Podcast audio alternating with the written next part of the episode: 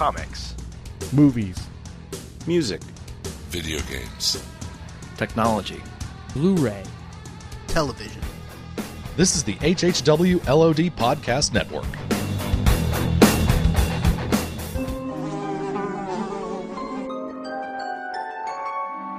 The world we know is gone. No internet, no GPS, no text messages, no podcasts. In a world ruled by the dead, we are finally forced to start living.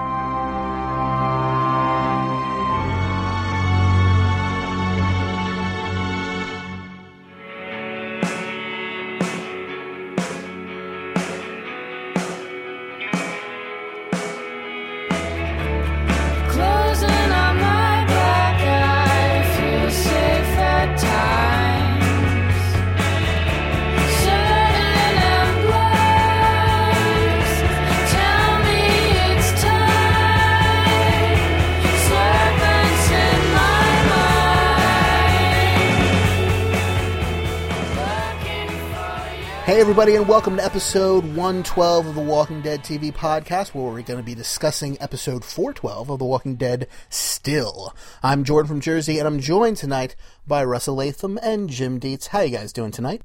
awesome. I need a drink. I could use one as well. Before we get into anything Walking Dead related, though, first off, I want to extend a thank you to Brad and Aaron last week, and Jim as, well, of course. Jim for his near perfect attendance, uh, but uh, Aaron for handling the uh, the recap duties, and Brad for editing because I was not available last week. I apologize, and I'd like to thank all the listeners for being patient with us for the episode coming out late, uh, just from a variety of reasons. Uh, we apologize, but it was still really awesome to have Brad back on the line. So it was uh, it was nice to hear him, and I got to listen as a as a listener instead of a participant, which was kind of fun because I don't get to do that very often. Jordan won a case of Zima in a bar trivia contest, and uh, he went on a three day Zima bender. It, it wasn't pretty. The story writes itself, Yeah, pretty much. Yeah. As you might be able to hear from my voice, I'm sick and also tired, but I'm tired for a very specific reason, and that is I watched all eight episodes of a uh, of a season of a television show on Netflix last night that I want to recommend to all of our listeners, especially if you're fans of The Walking Dead, which if you're listening to this, I'm assuming you are, or if you're a fan of Lost. If you were a fan of Lost and and the style of storytelling, the ensemble cast, um, that kind of stuff, especially in the beginning. I want to rec- recommend this series, and Jim and, and Russ, I don't know if you've even heard of it, but it's a French series called The Returned. Have you heard of this at all? No, No, I I haven't. have not. Okay, so they're currently making eh, well, it's based on a film, loosely based on a film called They Came Back, which also there's an American remake being made right now of the series called They Came Back. But it's kind of a zombie series, kind of giant air quotes, you know, flashing in, in neon signs. And there's a similar show on I think ABC right now, a similar concept, but it's basically one day in this French town, a bunch of people who were dead show up again.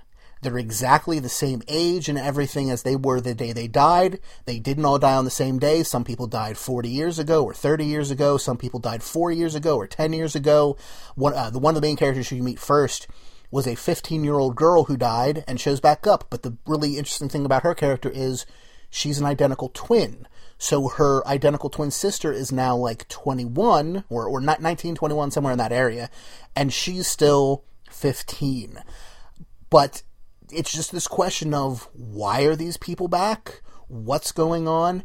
And the thing that kept me watching the show all through the night, and I literally only got like three hours of sleep, is because this show has the most consistently amazing cliffhangers that I think I've ever seen in television. Every episode was like, okay, I'll finish this one and then go to bed. And then something would happen in the last 30 seconds that would make me go, oh my gosh, I have to keep watching it.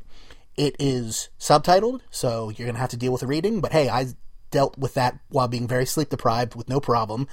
And uh, it's also quite adult in some ways. By the end of the show, there's quite a bit of nudity. Not so much in the beginning, but as long as you're fine with that and you don't mind reading, absolutely fantastic. And uh, I can't wait for series two when it eventually comes out. It was just really cool. Well, as you mentioned, uh, ABC does have a show. I think it's premiering in just a week or two, uh, called Resurrection. It's uh, pretty much the exact same premise. that you with just Kurtwood described Smith. with Kirkwood Smith. yeah, Yeah, and, and I have no idea if that's going to be any good or not, but I can guarantee you, uh, the return was just breathtaking. If it had ended where it ended, I thought it was a self-contained thing. I did not realize there was going to be a series two until after I watched series one. If it just ended where it ended, I would be very ticked off because it's it would be like if Lost ended at the end of season two when the hatch blows up. Spoilers, and it's just that's the end. Um, but I'm so excited for this for the new series coming out. I, I just I want to recommend it to everybody. So now I guess we can talk Walking Dead if we really want. But if you want an amazing show, check that out. Cool. I'll have to give it a give it a look. So we had uh, the Adventures of Death and or Barrel this week. Uh, did we ever decide which was the the official shipping term for Beth and Daryl? Death Barrel, maybe. Uh, that may be a little too heavy. Barrel o Death. Barrel o death. Death. It's more fun than a barrel of death. How about uh, how about Drunky and uh, Grumpy? Except that I would say that uh, one character was much more of both of those things than the other. Let's head right into still episode 412 of The Walking Dead. This is only, I believe, the third episode of the entire show that Rick does not appear in at all. Hmm. Uh, it's interesting they're Yeah. starting to do that more and more because two of them have been this season, or maybe actually three, I guess. There was the first Governor episode last week's, I think, or no, two weeks ago, and then this one had no Governor or no Rick whatsoever. What about the? I thought there were two episodes with the governor. Oh, was it? There were, but Rick did show up in the last thirty seconds of one of them. Ah. Right. So, cameo, but it counts. This episode, it's all Daryl, all Beth, all the time, plus Moonshine. So we pick up with Daryl and Beth pretty much right after we left them last time, which was, I guess, three weeks ago now, or two weeks ago, uh, depending on how you want to count it. Um, and they find an abandoned car on the side of the road. Uh, they climb into the trunk and spend the night inside as a large herd of walkers pass and grab at the car. It was a real exercise in minimalism, I thought. There was, you pretty much don't see the zombies, and it's just super creepy. The opening sequence of this episode is my favorite part of this episode. Um, they aren't talking. They're in that trunk, to, uh, that car together. The way it's shot with just their eyes and the, the um, and the way they show that time has passed. You know what I mean? Like first there's, Yeah. the, you know, the first they hear the the zombies going by, then there's the uh, the lightning storm and you know the lighting and, and everything, and just this whole opening sequence. It was my favorite part of the whole episode. Just really well done. That that sense of dread and just them having to resign themselves to the fact they're going to be in the trunk of this car for however long it's going to be, sweltering away like that. Just I thought it was a great great sequence. One of the best cold opens I think we've seen so far. I love how they built the tension. I love that the fact that they filmed it in those in that cramped quarters and that we just got that little slit out there that they were light would come through and they were kind of um, able to see, especially when the when the walker herd was coming because it was at night and you know when they would walk past the moonlight it would go dark and then light. And then there were kind of the odd cuts um, but the look of fear on really both their faces but the fact that you know daryl was pretty much at the ready the whole time and then beth with her knife. But it, it i just thought the tension building was just phenomenal the other thing is much like the episode last week with rick under the bed i think this worked in the same manner that it really wasn't important for you to see the zombies and what was going and how big the herd was and everything that was going on outside to kind of get the the gist of what was going on so it was it was a great way to kind of get out of having to, you know, do the crazy big effect shot, which I think would have kind of taken away from the tension they were trying to build with those two characters.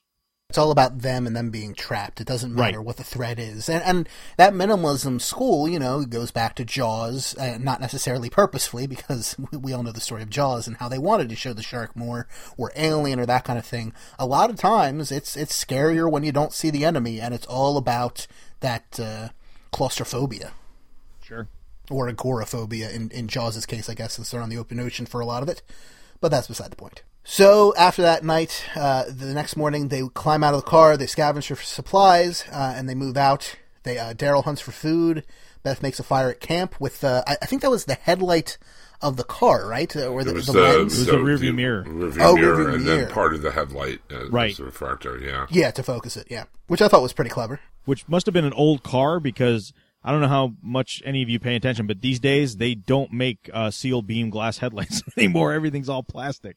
But that was really cool because I was like, what are they doing? Like, why are they picking up, uh, you know, a, a rear view mirror and, you know, hubcaps and it, it, like wire and it, They're going to build their own car from scratch. Yeah, I was like, is the professor back at the camp or, you know, what, what's going on there? Well, they have a, a s- a, a really bad lack of coconuts in uh, Atlanta, so they'd be having a problem. Yeah, they'd have, they'd have trouble. They're they're in the most elaborate scavenger hunt ever conceived. Yes.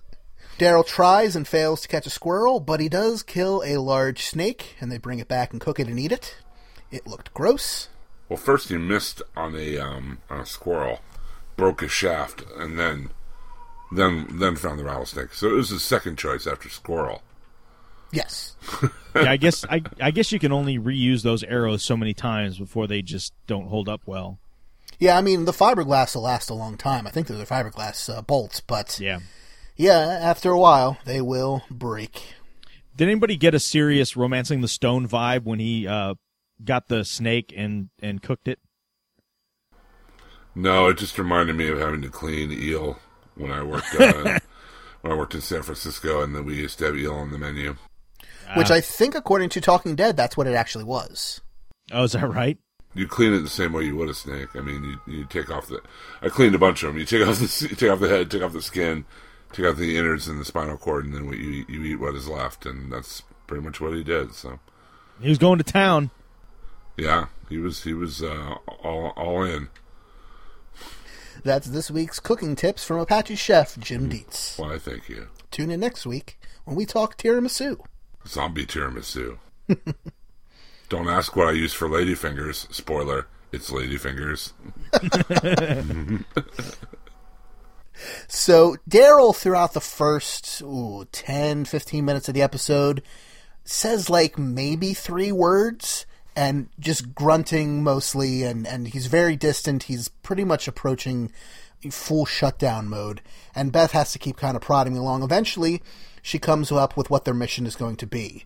She wants a drink of alcohol. She was never allowed any before, A, because she was probably underage, but also because, if you remember, Hershel was a recovering alcoholic and he was not going to have any around her. Uh, Daryl doesn't respond to her, her idea, and so she gets mad at him. She takes her knife and she leaves.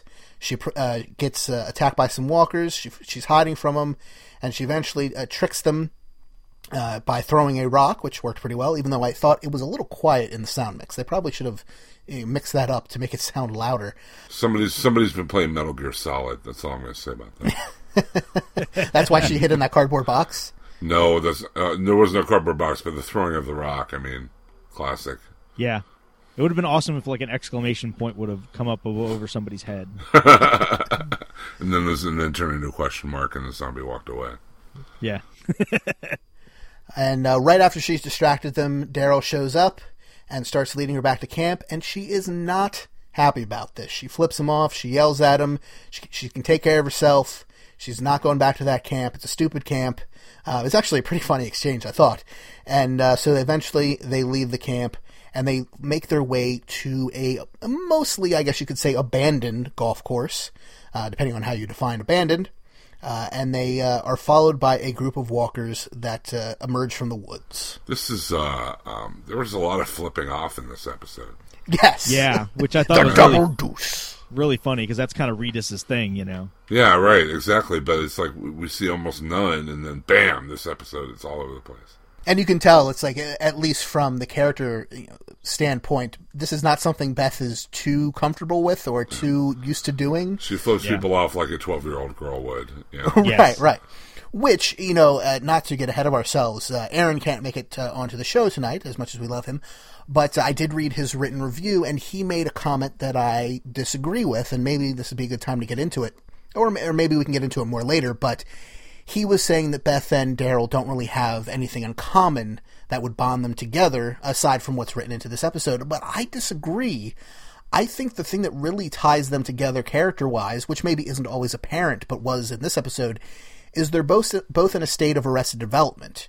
Hers a little bit more because she's young, and him because of Merle and everything he went through as a kid. And uh, that's really what brings them, uh, drives them apart, and brings them together by the end in this episode. And I think the, the flipping off in the beginning is a good first sign of that in this episode. Well, they're also like they're used to defining themselves in terms of, you know, their not well. In Daryl's case, it was Merle, and in Beth's case, it was it was Hershel. You know, they're used to defining themselves in terms of their father unit, you know, or whatever. Now they don't have that anymore, and they're trying to really define themselves. I mean, there's a whole scene, not getting too far ahead, but the whole scene later when you know Beth is trying to figure out what Daryl was back before the zombie apocalypse, and you know, finally he realized, you know. He's like, no, I was just a drifter, a tweaker, you know, a redneck loser following a, a bigger redneck loser of a brother. I mean, they've both been defined by their their uh, their families up until this point. They really have no definition of their own, and they're trying to they're trying to grasp that. They're trying to find it. You know, and for their own reasons, they're both trying to push down their emotions and just move on. You know, we've seen Beth where she's been completely uh, detached from the loss she suffered. You know, she, you know, two of her boy, you know, Daryl even says, you know, you've lost two of your boyfriends, and you know, she's sitting around singing, you know, in the jail cell and stuff. And it just doesn't seem like these things phase her. And I think Daryl, for a slightly different reason, just because a his upbringing, um, and- but b he's trying to be the guy that holds it all together and keeps it in, and to show that he's not cracking, and and a little bit of that macho ness, I think, um, is coming through. So I, I think I think in a lot of ways they are kind of kindred spirits, even even though their backgrounds are wildly different. Yeah, but Daryl functions best, or you know, up, up until this point, really in the series, only functions when he's being given direct orders, whether he wants to follow them or not. He had Merle, then he had Shane and Rick. Now he had, and then Rick, and now without someone to tell him what to do, we see in the beginning of the episode, and and in two weeks ago in the little snippet of their story, how he really does need someone pushing him, someone telling him what to do. And in this case, that becomes Beth.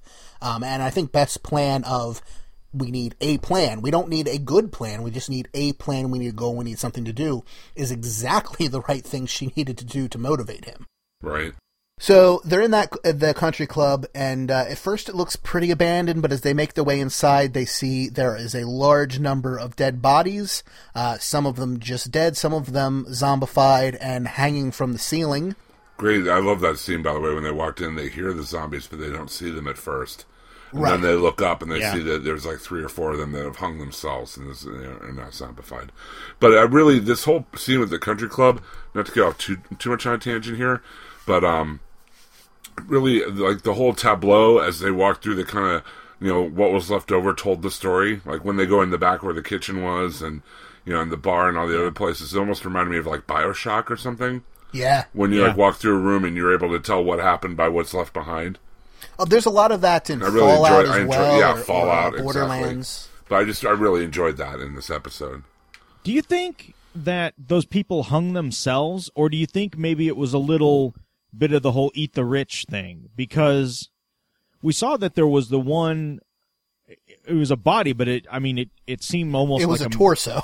Yeah, yeah, but it seemed like a mannequin more than anything, and it. And it. I think it said. did it say rich a hole? It said "R- "rich bitch." Well, there's also the scene later when they're in the back, when the um the back of the house, you know, the the waiters, the dead waiters and stuff.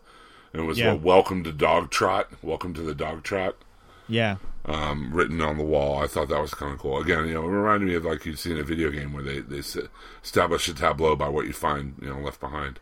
right. Un- initially, I was with you, Jim, and I thought it was suicide, which is what at first I was kind of like, really? We're, we're doing a lot of finding people who killed themselves in the last two weeks, Right. And you know, I mean, that's something you would expect to see, but it, you know, just two back to back was a little strange. But in watching the rest of the episode, and then later on the Talking Dead, when they do the kind of behind the scenes stuff, they're saying it's it's implied that the uh, you know there was everybody living there, and then at a certain point, the uh, you know the upstairs downstairs came to a head basically, and the staff killed everybody, and those weren't suicides; those were murders. At least that's the impression I got. Now, uh, you know, we're getting ahead of ourselves, but you know, going back to the the torso mannequin, uh, Doctor Moreau monstrosity, did that remind you guys of what the governor found in that cabin? Hmm. With you know the thief, murderer, rapist signs. Yeah, yeah. I uh, now that you bring it up, yeah. I'm kind of wondering if that was a stealth plot point of you know, whether or not those are the same group that Rick was dealing with last week or not, that this is some larger thing. Could be. uh, which would be very interesting and very creepy. And and off the top of my head, um, non spoiler spoilers, I guess I can't think of anything from the comics that would mirror that. Maybe I, I'm just forgetting it, but this could be an entirely new band of villains Hmm. Interesting. Yeah. who are very sign oriented. Could be. We come from a long line of sign painters. So they make their way through the uh, through the club. Uh, Beth looking for alcohol. Daryl collecting money and stuff across the floor that you know that's scattered around. Which even Beth points out of as you know, why do you need to do that? Money's worthless. And uh, eventually, you know, they they find that uh, the mannequin slash torso thing. Uh, they they fight some walkers. Daryl takes a five iron, I'm guessing, or driver, some type of golf club. Clearly, I don't know my golf clubs. Uh, to a group of zombies, eventually just taking out a bunch of anger on the final one, and just not even going for the kill shot, just hitting it, you know, about the about the neck and shoulders over and over and over again.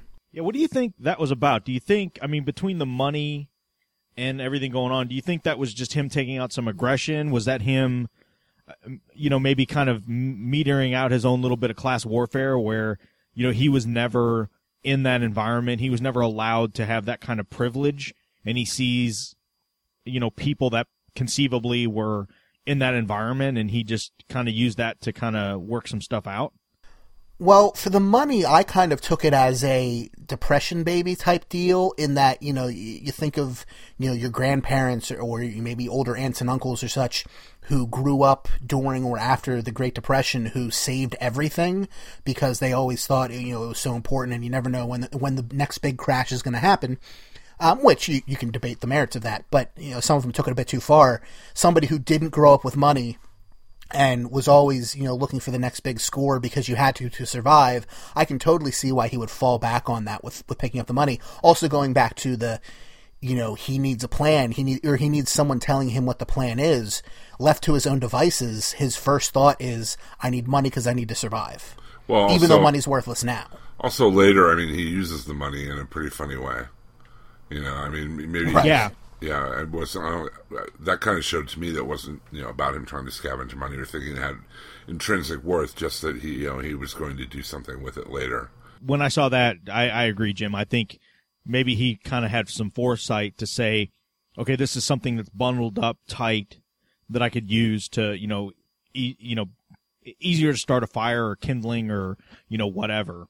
So they make their way eventually to the clubhouse bar, uh, where Beth searches for alcohol and Daryl plays darts uh, against a, a sign of a bunch of rich people, which is pretty funny. And eventually, Beth finds a half-empty bottle of. Uh, I would know it was schnapps. Was it peach schnapps or Peach. just schnapps? Peach. It was okay.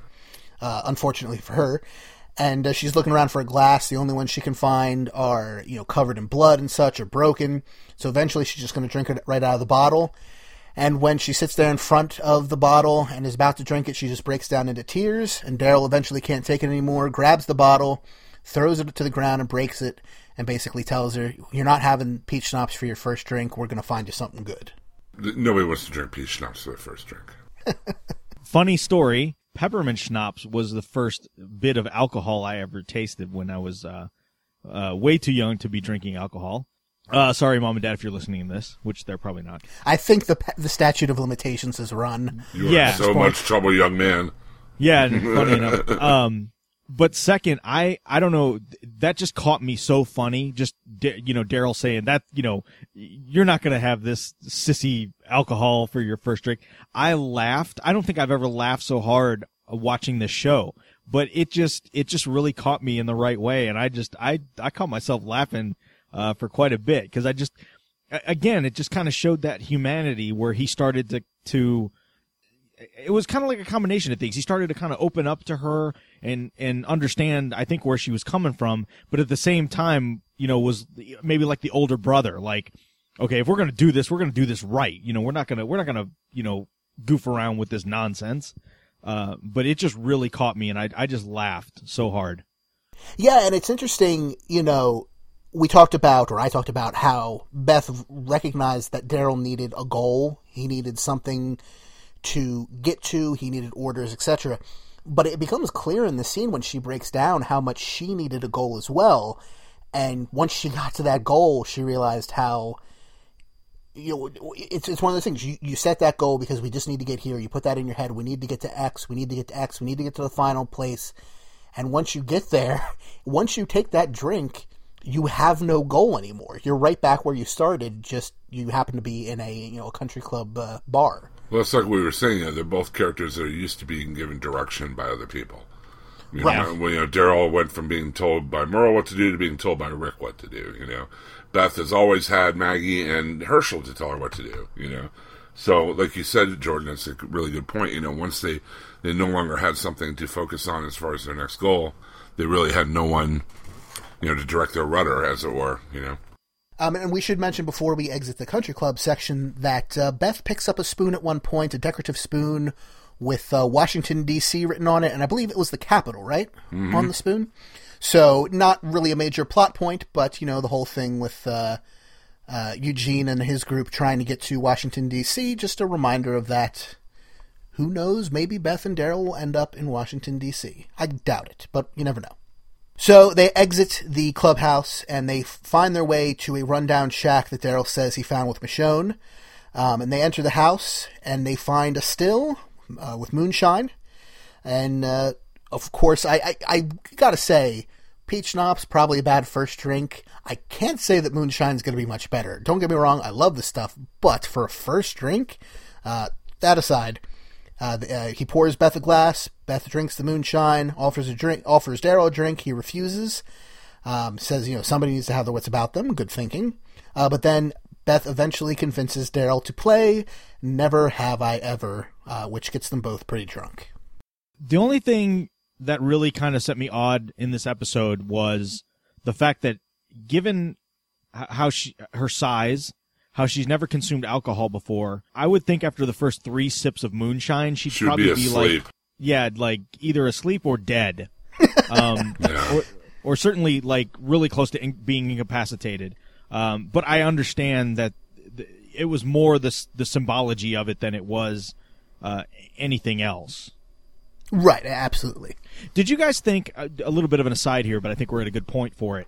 Uh, when they started the game, you know, we've kind of seen before where Beth has kind of given the eye to Daryl at at, at a, a You or could cut the sexual tension in this episode with a butter knife. Yeah. Did you were you a afraid or b think that they might go like where not so much that Daryl would put the moves on Beth, but that Beth would use that to kind of put the moves on Daryl. Um and and thank God they didn't. But I was really like that was like in the back of my mind the whole time. I was just like, are they or aren't they? You know, are they going to go down that road or are they not going to go down that road? I was actually worried, especially once, you know, we're getting ahead of ourselves again, but once Daryl uh, snapped, I was worried about him sexually assaulting her.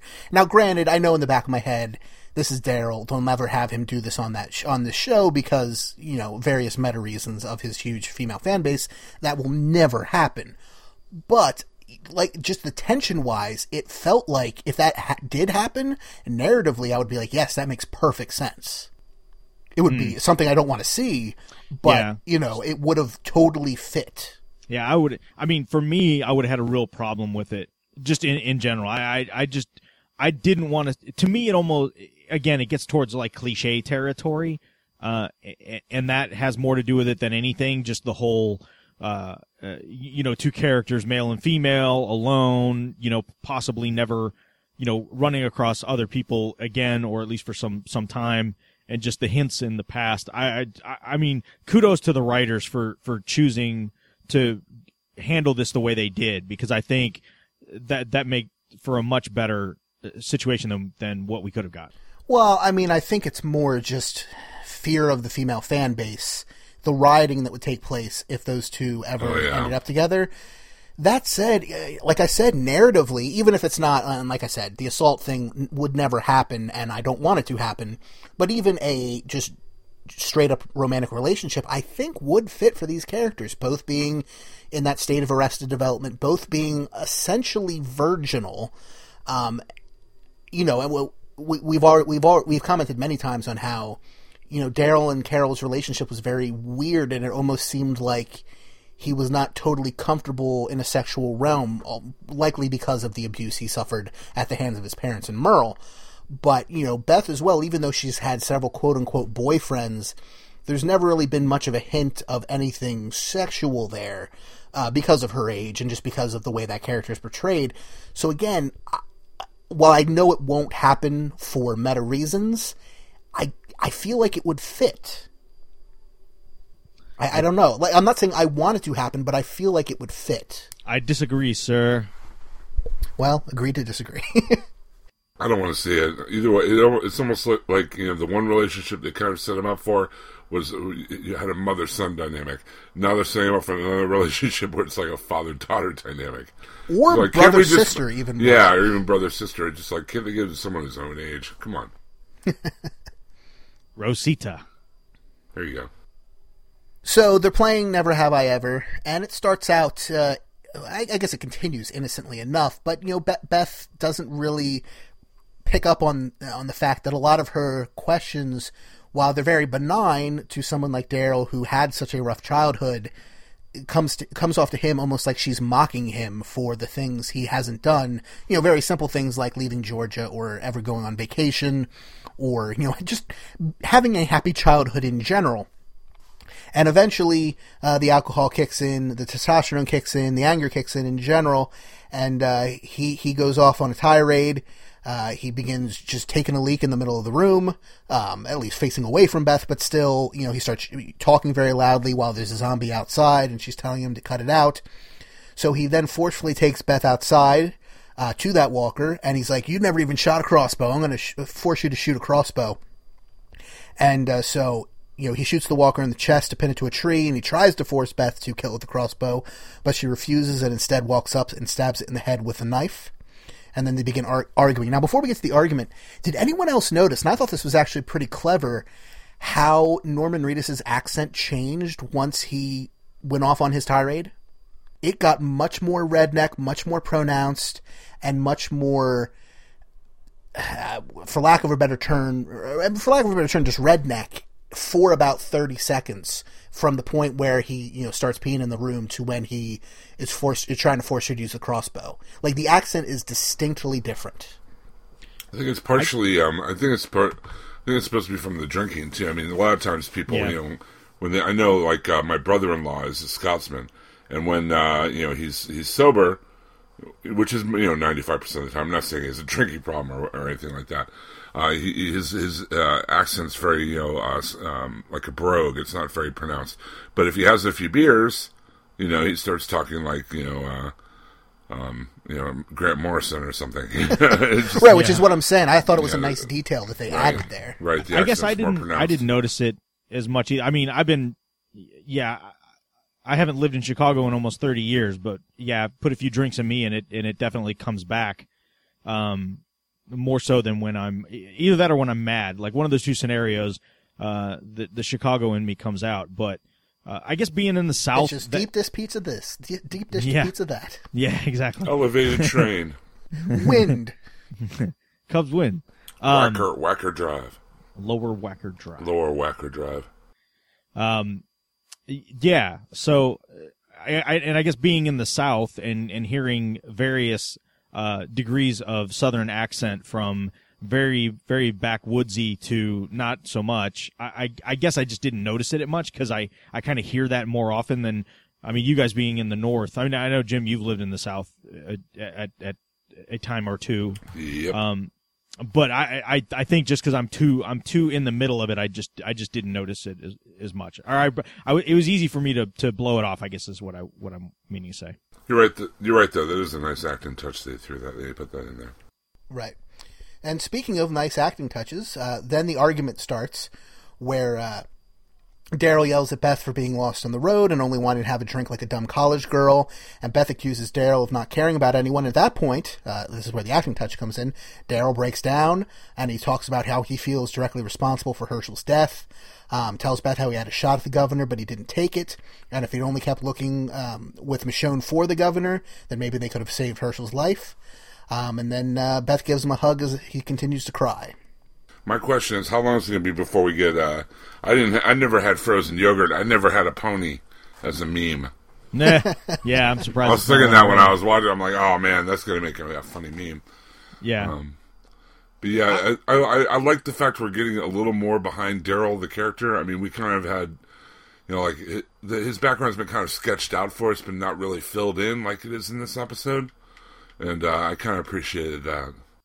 Yeah, I know. It's funny. Earlier on Twitter, there was somebody that put it, or Twitter, uh, on Facebook that put a comment out there that uh, was really negative on this episode in general, and just had a lot of it just had to do with Daryl kind of being soft and and and things like that. And I kind of retorted back that I that didn't bother me. I mean, I think that's what. Do I want to see Daryl break down and cry every episode or every third episode? Absolutely not. But I think this was an appropriate time for this to happen in an appro- inappropriate company. I mean, A, there was alcohol involved. B, th- that's, they're trying to make a point of that this episode is the fact that both, that neither of these characters have really had time to, um, uh, let things hit them. I mean, we've seen with like Rick and Carl when, when Lori died and when they thought Judith was dead that they had their time to, you know, either cry or break down or, um, you know, absolutely lose it. And we haven't seen that from Daryl or- from, uh, from Beth really. And they've had a lot of unspeakable things happen to and around them. Um, and I, I think it was interesting that we don't see Daryl broken up so much about like well, Carol's gone or what happened to T Dog or Shane or any or or or um uh or or Dale. It, it it I think it was Hershel that really hit him, and I think because deep down, Daryl saw Hershel as a good man, as as somebody to look up to, as somebody who you know had had you know not w- always walked the straight and narrow path, but found a way to get past all that and to do right by his family and to you know to take in these total strangers who could have been you know easily killed. And I think One of the first decent father figures he's probably Yeah. ever had in his life. Ex- exactly. And I I don't fault this episode or the writing or anything else for him having that moment to kind of deal with that. Um and and again it, it kind of puts him in a in a great position to do it because it's not in front of the rest of the group.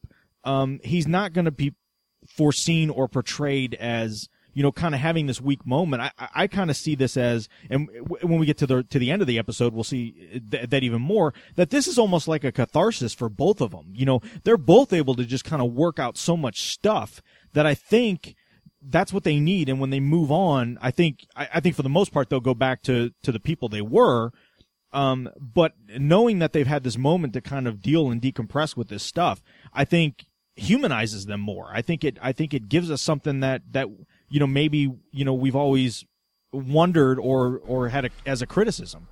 Well, also too, I mean, think about it. Norman Reedus. I mean, Daryl's one of the main characters of the show, right?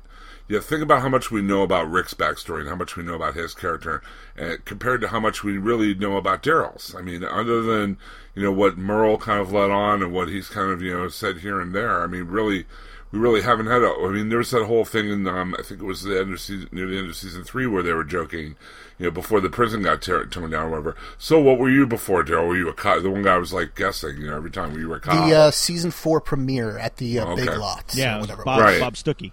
right, And, and kept- Beth's boyfriend. Beth's boyfriend, and he kept like Ah, yeah. trying to.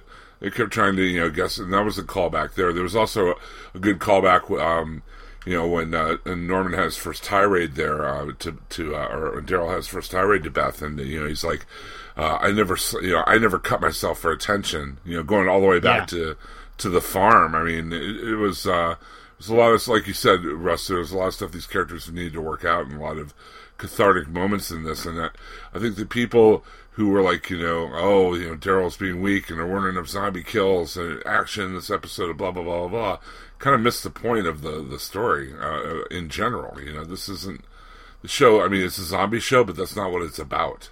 You know. And- Real men cry. Yeah. well, yeah, of course. It's like you know saying real men don't cook. You know that's wrong too. But um, the just uh, it just it is interesting to me that we finally get this stuff filled in with Daryl after all this time, considering he's one of the leads. You know. Yeah. Um, and most any other show, your lead character, you know almost everything about them, uh, you know, as it goes on. And this, we're just now getting some of those, uh, you know, dots connected and blanks filled in. You know. Even the episode with Daryl when he was, you know, daydreaming, uh, you know, Oh, about yeah. Chupacabra.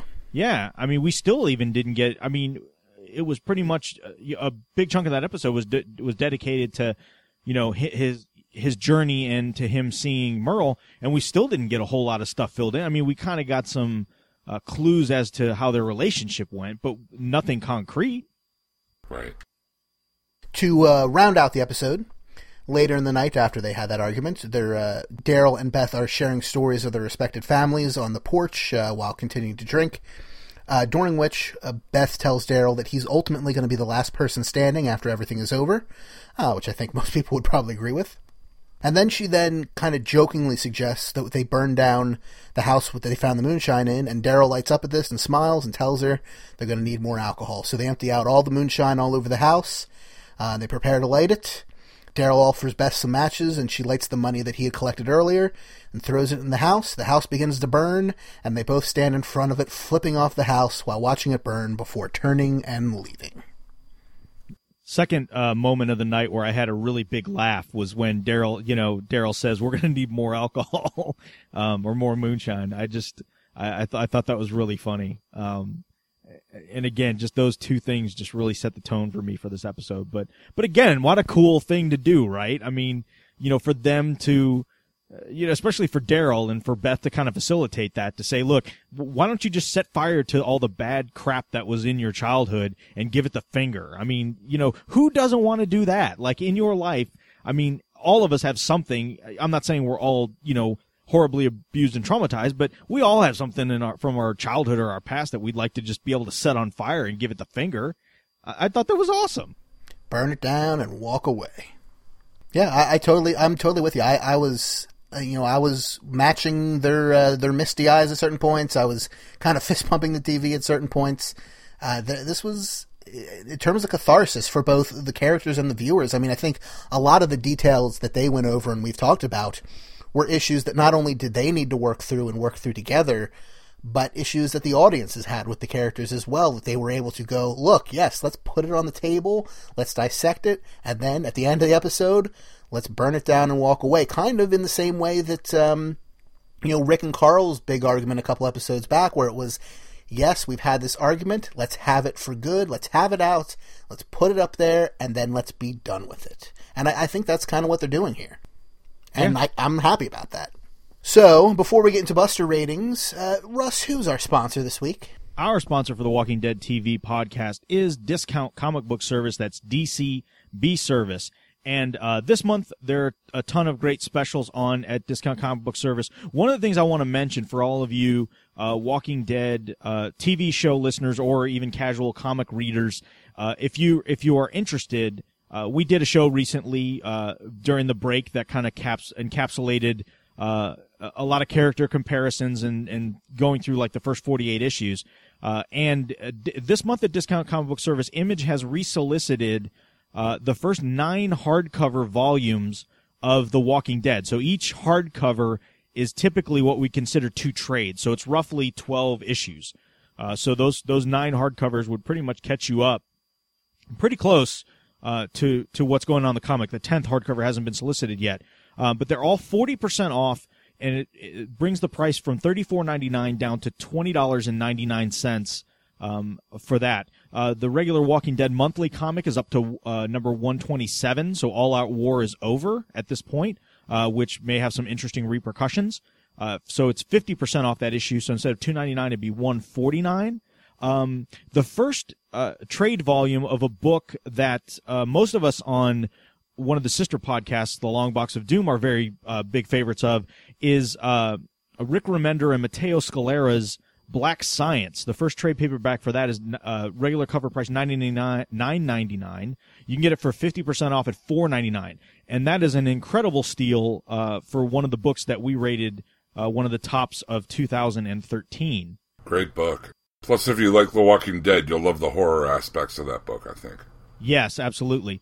Also, the all of the brand new Marvel and DC hardcovers and trades are all fifty percent off. One of them I'll spotlight from there. Uh, if you're, if any of you folks are fans of the Nick Fury character, and and this is not the Avengers movie version of Nick Fury. This is the uh, you know standard David Hasselhoff version. yeah, more. Yeah, yeah, yeah. um, but much more grizzled. This is uh, from the Max line of Marvel, which is their mature readers, uh, very adult uh, version of the comic. But it's called Fury Max: My War Gone By, and it's the 12 issue series that they did uh, by Garth Ennis, and it's 50% off of the regular price of 34.99. You can get it for 17.49. Uh, That and a steal, and it's such Yes. a great book. Out, outstanding, uh, outstanding series. A lot of grit, grit, uh, and and gritty, um, but but also manages to get some uh, some typical Fury type humor in there. Uh, just a lot of fun with that, and it's kind of a an old grizzled Nick Fury kind of telling stories of him in various wars and conflicts across time. Uh, so it's really really well done. Um, as always, uh, the new these are the new solicits for March. Uh, you have until the end of the month typically to get them in. But if you say, "Oh shoot, it's March," I forgot to put February's order in. Have no fear; uh, they are happy to take late orders. So get that over to them. Just shoot them an email, letting them know. Uh, the customer service is always outstanding. Never have any any issues with shipping or uh, packaging. So uh, again, head on over to dcbservice.com, and we thank them for their support of the Walking Dead TV podcast. Absolutely. So, Buster ratings. Jim, what do you give this episode? I give this one a four out of five. Uh, it was a solid episode. I like the character stuff. I really that is what really brings me back to the show more than the zombie kills and whatnot. Although those are fun too, um, as the characterization and the characters. And it was cool to get a little more of a glimpse into Daryl's character. I really, I, it's funny. I really enjoyed the opening of this show, and then the first part of it just kind of threw me off because of Beth's uh, overwhelming need for alcohol kind of out of the blue. But then I, as I realized what was going on and what uh, what you know the characters were kind of doing to each other, it kind of made a little more sense to me. I, I really enjoyed them opening up to one another. And uh, again, the characterization was really good. So a four out of five for me. Russ, how about you? I'm going to give it a 4.75 out of 5. Uh, so that's kind of like, yeah, two weeks in a uh, well, not, I didn't, I wasn't on last week, but the week before, I, I also gave that one a pretty high rating.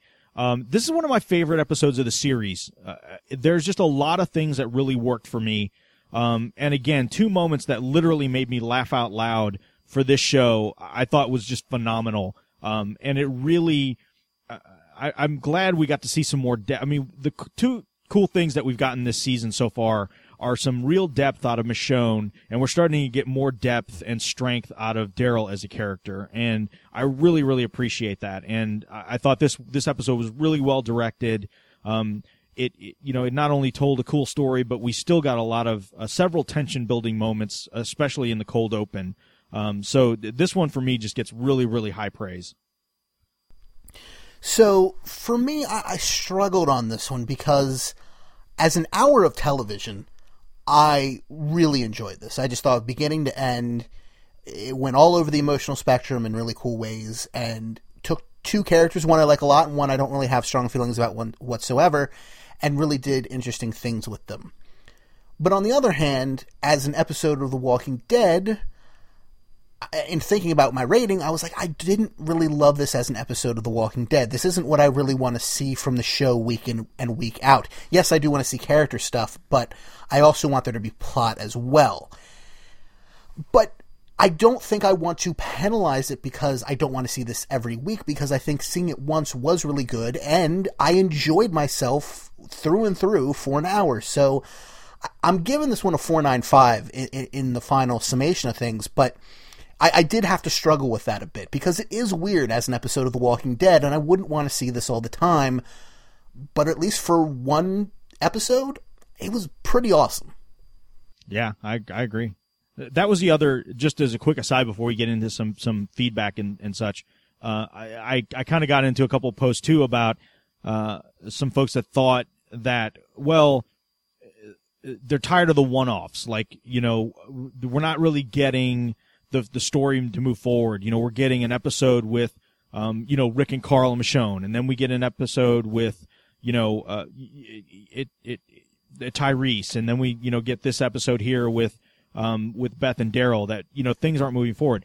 And my counter to that was, and, and we've talked about this many times on the show, when they do episodes like this, where they could focus the entire episode, or even if they split them in half, it's it's not so bad. Um, but focusing on characters, you get to tell a completely different narrative than if you do the every 10 minutes you're flipping around to different things going on. Um, because of the way that the, you know, they have to put commercial breaks and that, you know, episodes in general have to kind of, ha- you know, have a, a somewhat of a three act structure going on. Um, and you have to kind of move things forward. To me, it's more satisfying if I could just sit down and dedicate time to them telling the story of a more limited number of characters if they're going to be spread out in different places. Um, uh, much more thoroughly. Um, you know, when they're all together, it's a little different. Yeah, you can kind of bounce around because in general, they're all, you know, roughly doing or in the same spot. But when they're spread out like they are, to me, it just adds more depth to, to getting a, mo- a more complete story. Um, and, and, and if you think about it, if, in general, if they were to split these things up, what would take it's still going to be the same amount of story, right? I mean, it's just going to take them five episodes to tell everybody's story because they're going to give us everybody's story in little five to six, seven minute chunks. Um, so, so to me, again, like I said, I think they, they have more flexibility to tell a more thorough story by doing it this way. Even though when it's all said and done, you know, we're going to get four episodes, no matter which way you slice it, of these guys trying to come back to each other. Yeah, I definitely agree with you. And again, I don't know if the way they went about it in this episode is a way I'd want to see all the time. Um, in fact, I think I pretty much explicitly said that's not what I want to see. I'd rather see it a little bit more like the Rick and Michonne and Carl episode last week. But that said, yes, it's focusing on the characters really helps because, especially because if it's just all plot all the time and just, you know, event A happens and 17 different characters have to react to it, you get those characters become really stale really fast. And you've seen this in many, many shows where it's just the characters never change and it's just, you know, you might have loved Jim in seasons, you know, two, three, and four of The Office, but by season seven, a lot of people were ticked off with that character, series six, whatever. And having an episode like this, or like last week's, allows those characters to grow and change so you don't get sick of them just being the same all the time because now they've changed. And when situation X presents itself maybe the way they react isn't going to be the same as if they as the way they would have if you hadn't had the character building episodes. So yeah I, I agree. And it's as much as maybe you know Beth and Daryl pairing isn't my favorite pairing ever that you might have in the show, even though I like what they did with them, it's still important to have that, especially for a character like Beth, who just hasn't had much three dimensionalizing at all.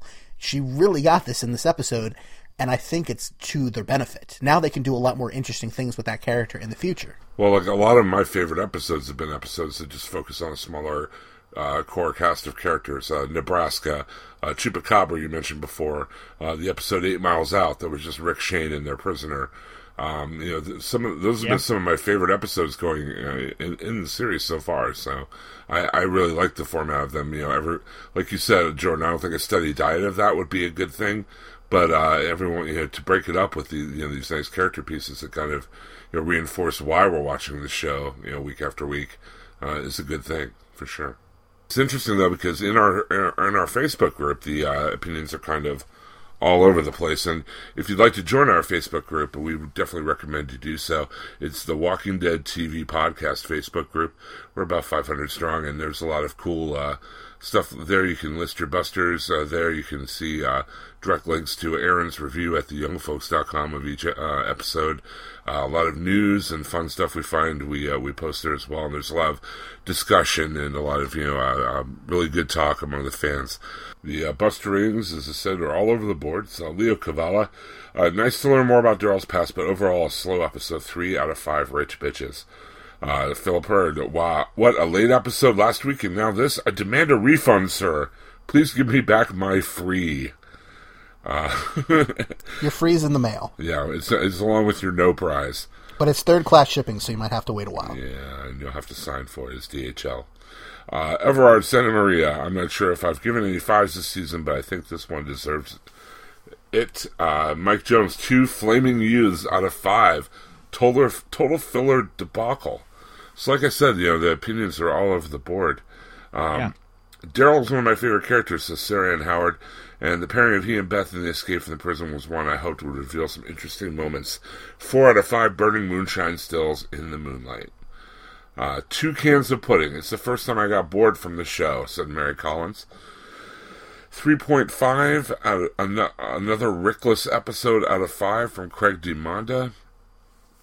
Mary Turpecchia gives it a solid three white cardigans. That's right. I forgot about the white cardigan being destroyed by uh, by Daryl's uh, golfing of zombie brain all over it. That's your own fault for wearing white after Labor Day. Nah. Dun, dun, Is, is it after Labor Day? I don't even know. Who knows? No, I think it, it seems to be summertime. Um, I thought Norman nailed a bunch of scenes, and I have to admit I like Beth by the end. Uh, Terry Bernard gives it a 3.75. It is interesting to learn that Daryl felt so much guilt about the governor invading. It also makes me nervous for Daryl that Beth said Daryl will be the last one standing of them all. Bum bum bum. Uh, Brent Jones, 2.5 slow moving storylines out of 5. Michael Santana, 1.5 dirty coffee cups full of peach schnapps. Hell, I could. I know. Hell, I could have told you that Daryl did nothing before the zombie apocalypse and saved you 43 minutes of your life. Uh, worst episode ever, voice of Simpsons comic book guy. Wow. Uh, Harsh. I know. Ian Timms, I'm going to give this a four. Golf, get it? Uh, Ah. a slithering 2.5 and crossbow darts with Daryl from Christine Webb. Uh, Belinda Clark Ake, 4 out of 5 grandfather clocks. It was not action packed, but it set the scene for Daryl and Beth to hook up, which will be a Wow, chicka wow wow. Hey now, Yeesh. which will be a real catalyst when they find Carol.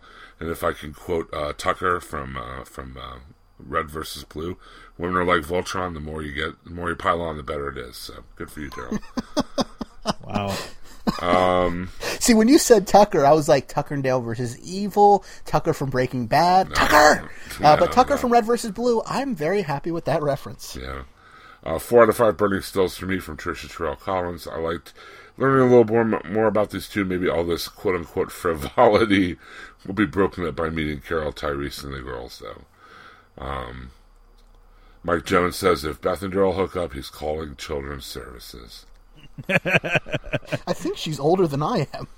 Uh, if you would like to uh, uh, be part of our fun uh, Facebook group where we talk about the show and our theories, and uh, like I said, a lot of news there. There are links to Aaron's written reviews there. Um, you can do so at the Walking Dead TV podcast on Facebook. I hear Facebook's very popular with the youngsters these days. Um, our good friend Aaron Neuwirth, who is normally here on the show, was unable to uh, attend this evening because he is en route to some I know, fancy schmancy, probably uh, after Oscar party somewhere with a lot of uh, celebrities and stuff like that, because that's how he rolls on the West Coast. But he sent us his Buster rating in a little note, which I will pass along here.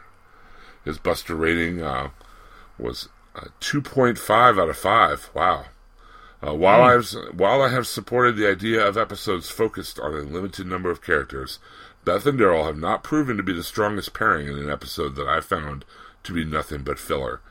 It is decently acted, in the country club had some creepy imagery, but the two-person play in Casa de Moonshine turned into nothing more than a big bowl of melodrama, topped off by irresponsible fire setting.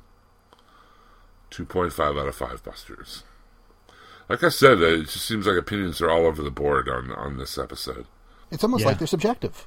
You'd think? Yeah. Well, no, I mean, usually there's like a, not like a, a consensus. I don't want to say consensus, but a median at least. You know what I mean? People Yeah. will say, people will- will immediately say, "Oh, that episode was terrible." Oh, that episode was good, and they're usually people, you know, in and out of that medium. Like some people thought it was really, really good, or not as good. But, but again, you know, all over the board. I mean, from 1.5 all the way up to five out of five. So, I, I guess that makes it a good episode because it uh, is unclassifiable. Anomaly, Yes. Cryptozoologic. a statistic anomaly. Uh, so with that, I think that's the end of the episode. Of course, we have our preview for next week at the end after uh, all this. So if you don't want to be spoiled, you can cut out after the end here. But if you want to leave us a voicemail, you can do so at 972 798 3830. That's 972 798 3830. Or you can send us an email, comments at walkingdeadtv.com. And check out hhwlod.com for all of our great shows like Half Hour Wasted, The Long Box of Doom, The Black Box, Out Now, Jersey Shore, The Ichabod Crane Cast, Shaken Not Stirred, which uh, episode 2, which is technically the third episode, just came out the other day. It's a lot of fun. And uh, you can check out all those shows on Facebook as well. I'm gonna I'm gonna jump in here real quick. I want to shout something out that uh, it's a project we've been working on for a while now. um, at HHWLOD Central. Uh, for those of you that maybe only get the Walking Dead TV podcast on its own feed, um, there are a lot of other shows like Jordan mentioned that we do on the network. Um, but upcoming on uh, Mr. Brad Milo's show, uh, Half Hour Wasted, episode 363, which, as you listen to this episode, will probably be posted the following Sunday, Monday. Um, so if you, if you don't subscribe to the master feed, a shame on you. Uh, but B, head on over to hhwlod.com. We put together, um, from all the shows on the network and all the hosts, a list of everybody's top 20 favorite movies of all time. And, um, I went through and collated all of the lists and, um, we did some ranking and we kind of came up with what we consider the definitive top 20 movie list of all time for our, our little network. Um, and I drove up to Dallas to, to sit with the boys last weekend. Um, Jordan and Jim and Johnny M were gracious enough to sit in on the episode, call in as well.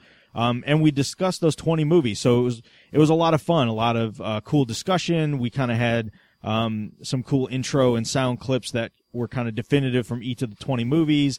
Uh, and then, you know, kind of go, go, went over a little a few stats for each one. So it was a lot of fun. I I think it's going to be a really really great episode. Um, and I would really appreciate it if everybody would go check it out and let us know what you think. So again, that's going to be half hour wasted episode 363. Uh, and then pretty much from that point, if you keep an eye on the other shows on the network, I think everybody's going to be doing a little something to talk about their specific lists, you know, just other, other cool things that they glean from the list or, uh, just kind of a little time too to shake their fist at stuff that they were really passionate about that didn't make the list. Um, so it, it was a lot of fun. Uh, and it's just one of those things, you know, because it's more about movies than it is about anything else. Uh, I think that kind of fits in with this podcast audience. So I've I've rambled enough, but but again, check it out hhwlod.com. Yeah, that was a lot of fun to record, absolutely. You can follow us on Twitter at WDTV Podcast and at HHWLOD underscore network. I'm at Jordan FRM Jersey. Jim is at Yoda Jones and Russ is at R Latham, L A T H A M. And so until there's no more room in hell and the dead walk the earth, remember, peach schnapps, just don't do it. Have a good week, everybody. Have a good one.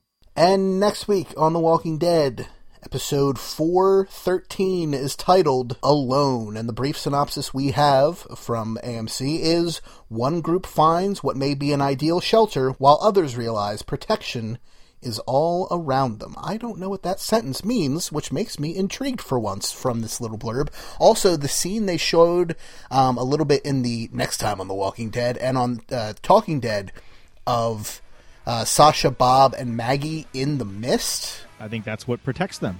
Oh, possibly. Although it looked like it wasn't protecting them very well, but that was super creepy. I cannot wait Yes. to see how that plays out. That was a neat looking shot.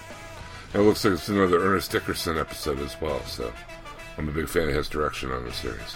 Absolutely. Cool. Alrighty, everybody. Have a good one. So long. See a flames begin to crawl upward. Taste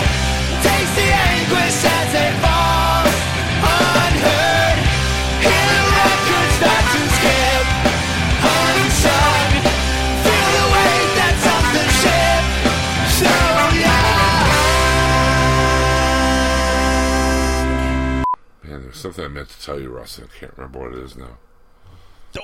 Your beard's on fire. No, no. Nothing that pressing. No. I would remember that.